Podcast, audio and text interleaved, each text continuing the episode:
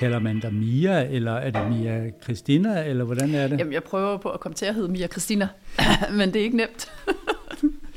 jeg, har, øh, jeg hed jo Mia og Christina Hansen, øh, ja. da jeg blev døbt, Ja, men altid bare blevet kun kaldt Mia. ja, Og faktisk også kun skrevet Mia Hansen øh, i Ja. rigtig, rigtig mange år. ja. Men øh, da min kollega så blev slået ihjel, så, og jeg begyndte at udtale mig efterfølgende, så var der nogen, der begyndte at kalde mig Mia Christina. Øh, ah. Ja, og så tænkte jeg sådan, jeg skal da hedde Mia Christina. Og jeg tror faktisk, jeg også på min Facebook-profil på det tidspunkt havde skrevet Mia Christina. Du holder fast ved det gode gamle søn. Ja, jeg synes jo, det er jo sådan lidt øh, kultur, ikke? At hedde uh. noget med søn, hans søn, altså ja. ja. Øhm, så, så det vil jeg gerne hedde. Min drenge hedder faktisk Kovalevski, fordi deres far hed Kovalevski. Jeg tænkte, at så kunne de føre arven videre med det efternavn. Ja, Ja. præcis. Ah, men det synes jeg... Men jeg har fortrudt efterfølgende. Jeg kunne godt tænke mig, at de var hed Hansen. Jamen, jeg vil gerne have lov til at sige øh, velkommen til verdens bedste psykiatri, men hvordan? Og i dag der er vi så heldige, at vi simpelthen har fået Mia Christina øh, Hansen med, som er formand øh, for SIND. Velkommen til, øh, Mia Christina. Tak skal du have. Kan du ikke lige starte med at fortælle, hvad er SIND egentlig for en størrelse? Jo, det vil jeg rigtig gerne. Altså, øh, jeg kunne jo godt tænke mig, at, at den blev udtalt som SIND, Landsforeningen for Psykisk Sundhed. Javel. For det er faktisk øh, det, vi hedder. Yes. Og vi har øh, 52 lokalafdelinger rundt om, fordelt i landet, som laver alle mulige forskellige aktiviteter, mm. hvor at øh, nogle af dem er myndet på at inddrage mennesker med psykiske lidelser mm. i fællesskaber. Nogle steder laver de mad og har sådan nogle klubaftener. Nogle steder øh, har man oplæg kun, og andre steder er der måske ikke så meget aktivitet, som er synlig, men det er nogle mennesker som øh, bestyrelsesmedlemmer, som er aktive lokalt i forskellige råd og prøver at, og, og at ligesom præge politikerne i forhold til, hvad vi gerne vil. Ja, ja, fordi I har jo også en stor og vigtig funktion som øh, politisk interesseorganisation. Ja, Ja. nemlig. nemlig ja, også landspolitisk og, Ja, og også nemlig. på Og, lokalt niveau. og, og der er det jo meget individuelt, hvad der sker rundt om i lokalforeningerne, hvem ja. gør hvad, og, hvad, og fordi det er meget, hvad er det den enkelte person, der er frivillig brænder for. Og så har jeg øh, øh, fundet frem til, at I har en protektor, som er prinsesse Mary.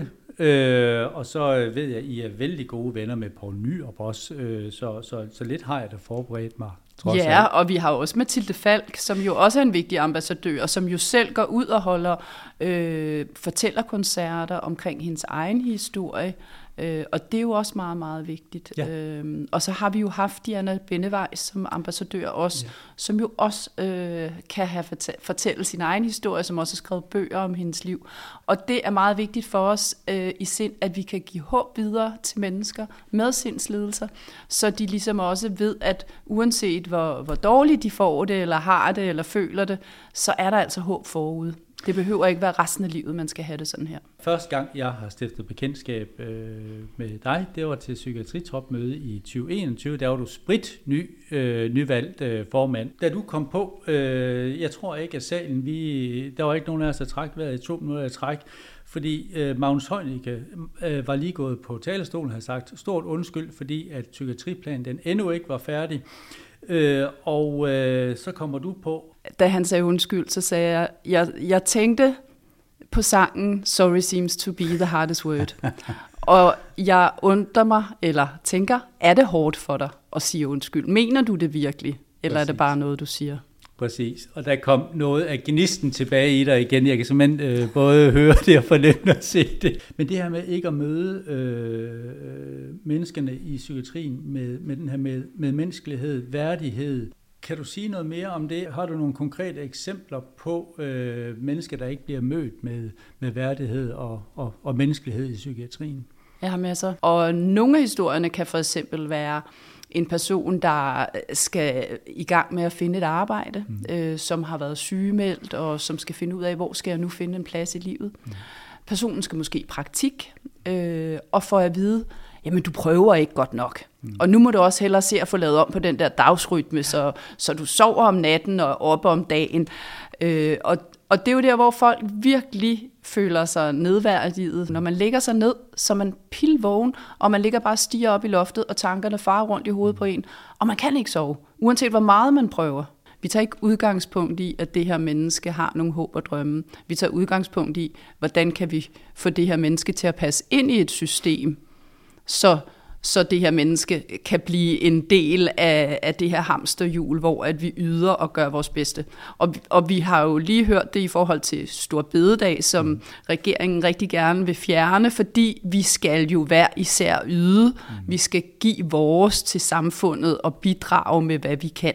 Og så bliver vi nødt til at gøre noget, lave nogle ofre. Jeg arbejder jo også til daglig som socialpædagog ja. og er mentor for mennesker, som er i forløb hos jobcentret for eksempel. Ja. Så kan vi komme i jobcentret, og så skal de læse denne her sådan, lovgivning op mm. om, at hvis ikke du øh, reagerer, hvis ikke du kommer til møderne, så kan du blive sanktioneret, og så får du ikke dine penge. Mm det skræmmer jo folk for vid og sans. Ja. Tænk, hvis jeg kommer til at glemme det. Tænk, hvis jeg ikke kommer. Så du får jo stresset de her mennesker. Mm. Og det tænker jeg jo ikke, at det er det, den der enkelte sagsbehandler er ude på, men de bliver nødt til at udføre deres arbejdsopgaver. Og arbejdsopgaverne er igen sat ud fra, at vi har et system, der skal fungere, og ikke ud fra, at, at hvordan møder vi så mennesker bedst.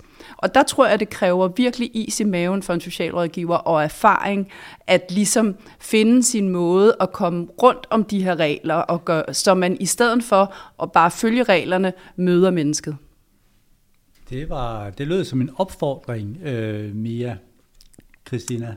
Ja, men det er det, altså fordi jeg tror igen, vi vil jo alle sammen det bedste for hinanden. Jamen, øh, hvordan, hvordan kommer vi så videre med det? Jeg tænker, en revolution kunne være fantastisk. Ej, men, men et eller andet sted bliver vi nødt til at starte hos os selv. Ja.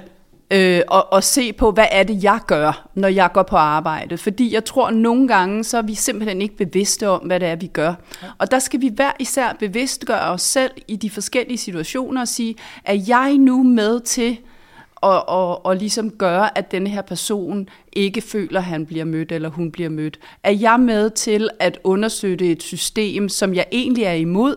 Fordi jeg hører jo også rigtig mange sige, det er ikke det, jeg vil, men det, jeg bliver nødt til at gøre det. Ja. Og så er det bare, jamen bliver vi nødt til at gøre det? Eller kan vi godt stoppe op og gøre oprør? Fordi hvis, hvis man på en afdeling i kommunen er 20 socialrådgiver og en leder, Hvem er det så, der er flest, og hvem er det så, der kan gå imod? Ikke? Men vi er bare alt for autoritetstro nogle gange også. Mange af de debatter, det er jo debatter, der har været den samme debat de sidste 10 eller 20 år, ja. og folk siger, at det sad vi også og sagde i 1989, og ja. vi er ikke nået længere. Ja. Så, så det her med, at vi er op imod et system, som bare er så langsomt. Så alle har en den samme interesse, og så skal man tale om det sammen, hvordan kan vi nå derhen?